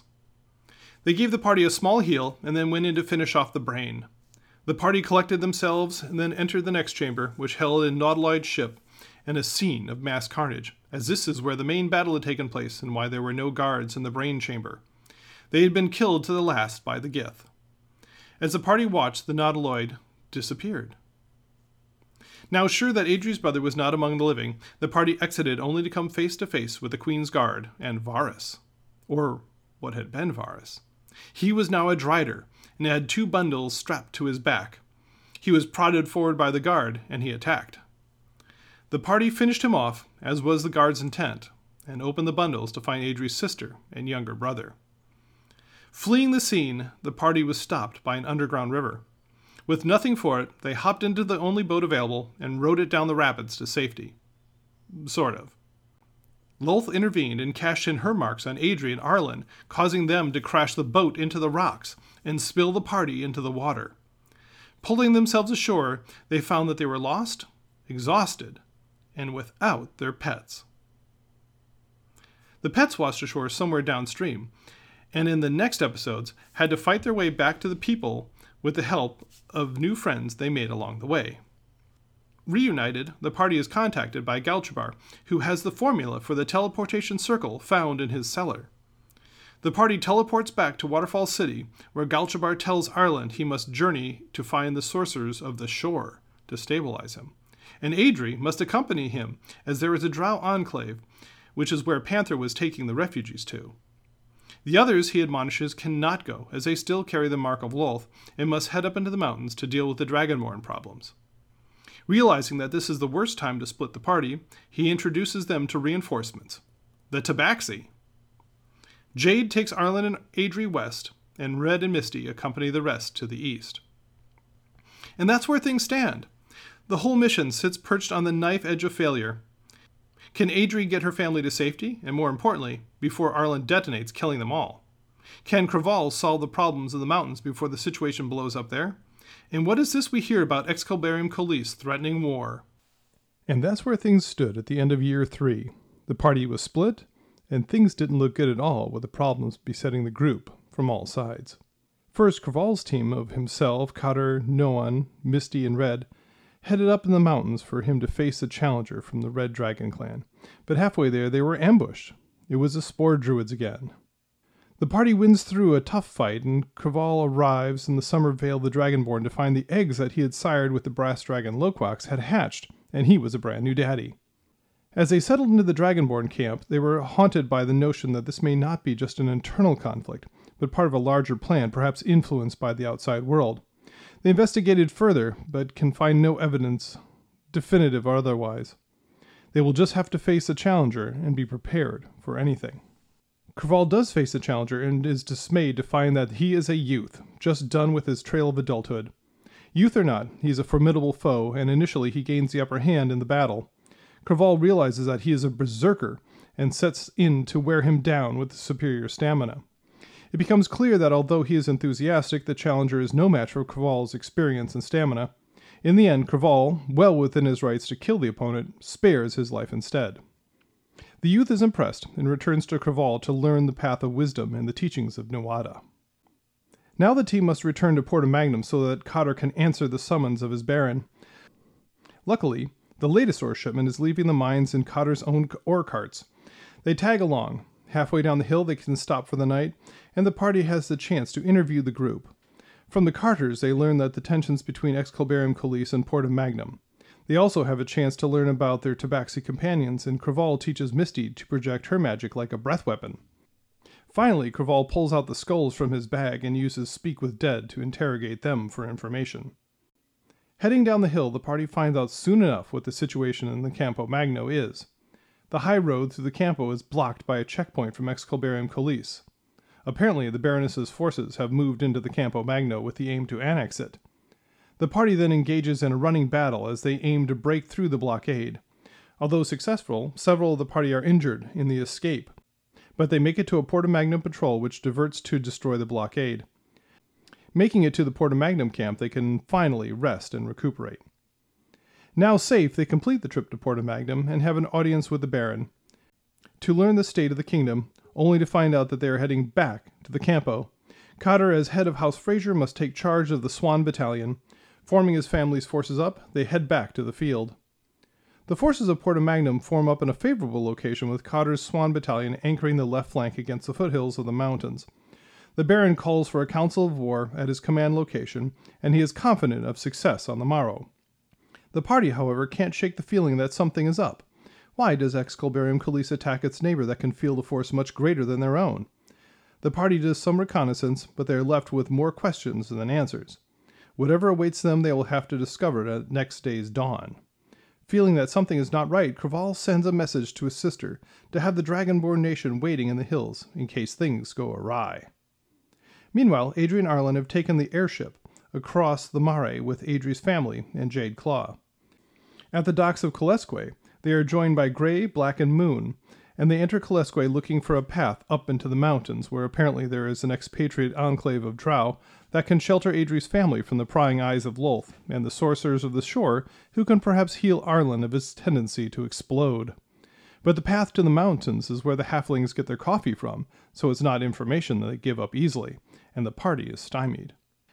Enter the Bardnisian, who admits that he was disguised as the drow ranger that the party encountered in the Underdark. He has been running an underground railroad leading drow out of the Underdark to safety in the mountains. He indicates that his contact, the Sweet Prince, can get the party past the gates and onto the path to the mountains. They enlist his aid and provide him with funds to bribe the guards. However, when they enter the abandoned sewers below the city, they are discovered by another guard unit. Apparently, the city had upped their security. The party tries to run for it, but a series of bad rolls ends with them cornered by the guards. It is then that the sweet prince drops his surprise and gets him past the guards. The party heads up into the hills, and what they find is surprising. They encounter an enclave of both elves and drow working in perfect harmony. Better yet, the drow are integral to the operation, as the sweetener the halflings used is derived from a flower that is pollinated at night by a spider. Perfect work for drow refugees. Adri sees her family situated in their new community, and then it's off to the sorcerers of the shore to try to cure Arlen. Gaining an audience with the sorcerers, the party finds that they believe that they can help, but the one sorcerer that can assist is missing. Having left to investigate the poisoning of the water sources down the hill, he never returned. They take off in pursuit, and Jade confirms from the local plants that the water there is bad. They track the missing sorcerer down the hill to a cleft by the sea. Squeezing into that, they find a sunken underground grotto, perhaps a collapsed old sea cave, and in the middle of that, an ancient ship half buried in a sandbar. As they approach the shore, though, humanoids with pale, translucent skin rise up out of the water and attack. Defeating them, though, just brings their master to bear.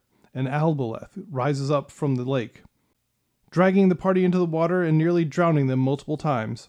The party is nonetheless triumphant, with a catch. Three of the parties are infected with the same condition as the Aboleth servants. Their skin becomes translucent and they can't leave the water. Crossing the cavern to the wrecked ship, they find the missing sorcerer, also infected. Worse yet, Moon, their cleric, can cast heal only once a day and doesn't have it prepared. Meanwhile, Arlen's magic continues to spiral out of control as wild magic surges happen at every casting. It seems his explosion is imminent. Three days later, the party leaves the cave and returns to the keep of the sorcerers. The news is both good and bad. The sorcerers are confident that they can cure Arlen. It's just that the exorcism of his powers might kill him. Meanwhile, back in Excalibarium War, Cotter's team is facing the neighboring barony's forces as the two sides clash. Initially, the battle goes as one would expect, with the numerically superior forces of Porta Magnum holding their ground. Then the unexpected occurs Wading through the Excalibarium lines are soldiers with the telltale fungal symptoms of torque infection. These foes feel no pain and nor know no fear. They bludgeon their way through Cotter's lines. It's up to the heroes of the realm to plug the gaps and hold the line. If they fail, the left flank of the Porta Magnum line will be compromised and most likely will force a retreat. The party wades in with a bit of help from Misty's blasting fire from the hillside. The, they repel the Torque zombies, only to hear a guttural groaning and turn to see undead shambling up the hill at them. This is a much harder fight, with the revenants chasing the heroes around the battlefield and felling them one by one. Only realizing that fire and radiant damage keep them from regenerating lets them come out on top. Barely.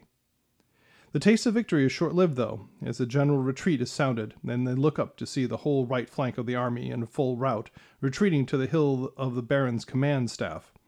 The rest of the army did not have the heroes of the realm to hold their lines. The end of the day finds the army of Porta Magnum badly depleted and hemmed in on all sides. Without another army to save them, it looks as if tomorrow might be their last. Rejoining Arlen's party, they are going to try to expel the wild magic using lightning from an encroaching storm, as the rescued sorcerer is a storm sorcerer. He calls down lightning, all but killing Arlen, but it does release the chaos from him, which forms into a specter of the mad mage who infected him, and a bunch of the chaos orbs that the Tabaxi faced at the mad mage's shack. Yes, those things that killed Moon the last time they faced them. The battle is a close one, but they finish off the orbs and manage to keep Arlen alive at the same time. But now they have to face the specter of the Mad Mage, in their depleted state. He is a formidable foe and brings several characters to the edge of death. At the last, he detonates, blasting the party off the top of the tower onto the ground below. The still conscious characters will have to run as fast as they can to save the others, as they bleed out on the ground. As they lick their wounds, they realize that they have been successful, in neutralizing Arlen's magic. Too successful, as it seems that all of his powers are gone. He is now a level 12 farmer. As Dania picks him up, they bid farewell to Adri's family, who will stay with the Enclave, and to the Tabaxi, who will return to their treehouse. Back with Cotter's party, the forces of Porta Magnum, on the edge of defeat, are amazed to learn that Cotter, well, really Craval, has an army of Dragonborn less than a day away, and return to their lines bolstered by the news that help is on the way. With the dawn, the forces of Excalibarium press the attack, and Cotter's team holds just long enough for the Dragonborn nation to fall upon the right flank of the opponents. Not expecting this turn of events, the forces of Excalibarium Khalees are quickly overrun and put to rout. Not, however, before they're able to inflict one last terrible attack. Hearing commotion in the command area, the heroes charge to the defense of the Baron, but the foe he is fronting is a nightmare. The Baroness is now an undead creation with three leering skulls and a legion of undead retainers. Already damaged from previous fights, the party presses forward anyway. Although victorious, the fight goes poorly, very poorly, with four of the characters and the Baron down at the end, and only two a single throw of the dice away from death. Only clever use of the initiative order, with each revived character reviving the one following, kept them from becoming casualties of war. Now, in the quiet after the battle, the combined forces of the Dragonborn and Porta Magnum render aid to the sick and count their dead. After honoring and burning their dead, the Dragonborn returned to the mountain, hailing Craval as a hero of the age for having restored the honor of his people. Returning to Porta Magnum, they find Adri and Arlen only recently arrived. They are all called to court where honors are awarded. Craval and Noan are made marshals of Porta Magnum. Then, in private council with the other barons, the party is given a huge surprise. With no clear successor to the throne of Excalibarium Khalees, the barons would like one of the party to assume leadership as to leave the seat open would invite duels to the death for every noble scion with designs on it. Installing a hero of the realm would bypass the unneeded bloodshed. It can't be Cotter, though. As a further surprise, the Baron indicates that Cotter is to take the barony after him. The party retires to the Fraser estate to process these turns of events and ponder the next steps in the quest, but their peace is to be short lived. Servants come running into the house screaming that there is a dragon in the courtyard. The party rushes out to defend the estate, only to find the dragon winging into the distance, and a cloaked figure walking nimbly towards them. They recognize the figure of Jade Claw bearing a tome that the Tabaxi believe bears on their quest. They had gotten wind of a buried ancient caravan weathering out of the sands of the Mare.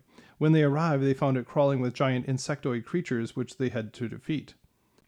Among the spoils of battle was a tome detailing the wanderings of the servant of Aloal, as he apparently placed his phylacteries about the kingdom. It gives them valuable clues and indicates the next phylactery is to be found between Farum Mons and Kolesque, high in the mountains, near an abandoned gnomish city. The party heads that way, stopping to quiz the head gnome at Farum Mons. Halfway there, they find an inn under construction called the Halfway House. They also encounter an old friend. Aloal arrives in disguise and tries to send them all to the illusionary endless plane again. The party is immune to the illusion after their meeting with a mind traveler, and realizing this, Aloal teleports to safety. Then, for the first time, the party dispels the illusion that is still gripping Jade. They head up into the mountains through the area most ravaged by the fogs from the hills. They give some money to a farming couple so that they can restart their lives in Farum and climb into the snowy wastes. All the while, the monks work with Arlen to center himself, or by punching him, to help him regain his magic, and he does get a hold of the basic spells. They find the ancient gnome home, and Adri and Noan scout ahead. Returning, they realize that halfway back, they are surrounded by camouflaged Yeti, which they have to fight through. Dangerously separated, the rest of the party will have to rush to their aid before they are frozen to death. Fighting through, they make it to the gnome home. Once inside, they come to the horrible realization that everything in here is a terrible pun. Now the players are pondering the missteps of their lives that have led them to this dubious end. Not far in their explorations, they find that not all of the ancient defenses are defunct.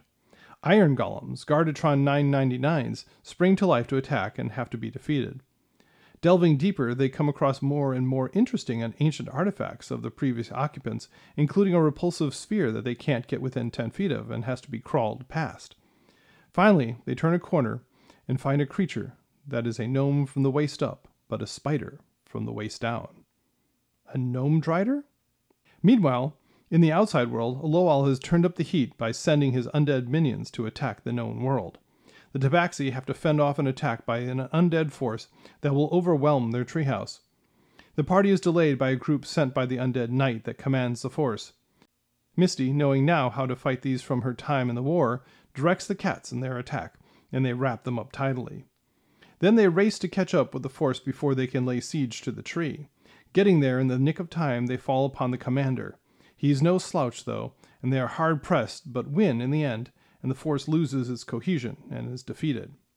Back in the gnome home, the party realizes that this isn't some kind of strange drider, and Adri can breathe again. Instead, it's a gnome, part of an expedition that returned to the ruin decades ago that unfortunately found a passage to the lair of a red dragon and were incinerated by its resident. She alone survived and crawled back here with her failing limbs was able to construct a conveyance and then all the support equipment she needed to forge a comfortable life here in the gnome home. She had been experimenting there ever since. Unfortunately, these experiments also did 1d10 of pun damage. Still, she gifts them with some stud muffins, wisecrackers, heel biscuits, jalapenos, and some bacon of hope to take with them. Then the party engages in some massive overplanning as they prepare to face the red dragon that must be guarding the next phylactery. Before that, another dragon must be faced. Aloal has gifted undead minions to the white dragon by the dragonborn tribes. With those at its command, it tries to waylay the dragonborn hunters. Defeating the undead handily, they realize that they have an even bigger problem. They must either offer the dragon more than Aloal, or they will have to endure siege after siege of these undead minions. They journey to negotiate with the dragon, and despite the silver tongued bard failing his most crucial checks, they come away with an agreement an amount of tribute the dragon will require to reject Aloal's gifts. It's crunch time now in the gnome home. The party makes its way through the volcanic clefts of the mountains to the lair of the dragon. They attempt to sneak into its lair and purloin the phylactery, if they can find it. But it's not so easy to sneak by a fully grown dragon, and it spots them right away. Noan goes immediately to Plan B, or was it Plan A all along, and brazenly goads the dragon into attacking him. This kicks off an epic battle where just about all of the party gets flamed. In the end, Noan is dropped to zero hit points, but is saved by the death ward that Craval cast on him. Playing dead, he is ignored by the dragon who turns on the others, but Craval and Cotter front the monster while Arlen and Adri search for the phylactery, and Jade plinks away from the entrance with arrows. In a surprising turn of events, Cotter slays the beast. The party is astounded and confused as this seems too easy, and the pregnant pause afterwards, Adri finds the phylactery. It was too easy, as they deduced. The mother of the dragon that they slew appears from the depths of the next cavern, and it's now a race to escape her wrath. The shock of the events has a good outcome, though, as Arlen's magic returns. Most of the party uses their skills and special abilities to hightail it down the lava tube to freedom. Not Craval, though. He stands his ground and offers to revive the dragon's child in exchange for their lives. She agrees not to kill Craval, but this is too great an insult to forgive, and in exchange for her child's life, she gives him amnesty, but the next time they meet, they all meet as enemies. With now an ancient red dragon in hot, and I mean hot, pursuit, the party expends all of their resources to try and put as much distance between them and the dragon. Unfortunately for Jade, the dragon breathes, and with the blast funneled down the tube, it catches her and she falls. Noan doubles back and carries her with him. All too soon, the party breaks free of the tunnel and tries to hide from the enraged dragon. With a sense of panic, the monks realize that Arlen did not hide well enough and he will be spotted as soon as the mother leaves her lair. Holding their breath and preparing for the worst, a dragon's shadow appears, but going the other direction. It's Loquax diving in to protect her mate. Craval gets to see her engaged in fiery combat for just a moment before Arlen completes the teleportation circle and sends them back to Porta Magnum. They have only the shortest time to spend in peace, though, as they must pursue the next phylactery. Adri does shock everyone by revealing her true self to the whole of the Fraser household, which is a shock to all. Then it's off to Farum Mons again to see if they can find any information on the flying castle they must investigate next, or the Vale of the Pegasus that they have on their ancient map. Gleaning what they can, they take off for the mountains, contacting a friendly druid along the way to guide him. It's a good thing, too. It's a good thing, too. The mountains of October are fickle, and they get trapped in a blinding snowstorm. Their new druid friend leads them to a secret hidey hole where they wait out the passing storm. Then it's off to the Vale, but much to their surprise, they find it the home of not gleaming white winged horses, but rather large hogs. When one extends its gossamer fairy wings, they realize that this is actually the Vale of the Pegasus. They press forward regardless and tame the hogs and ride them up into the sky, where they do spot a castle in the clouds. But how to gain entrance? Do they fight their way in, talk their way in, sneak their way in? Despite having no one trained in deception, they go with the talking route. A couple of terrible rolls seem to doom the plan, but the giants invite them inside. Anyway. So, what's going to happen? We will have to wait for the next episode to find out. Until then, let us know what you think. Rate us wherever you get your podcasts. Email us at relicofthepastpodcast at gmail.com. Follow us at Relic of the Past on Twitter and Relic of the Past Podcast on Facebook. Articles and artwork are available at poolmedia.podbean.com. And thank you for playing in the world that lives inside my head.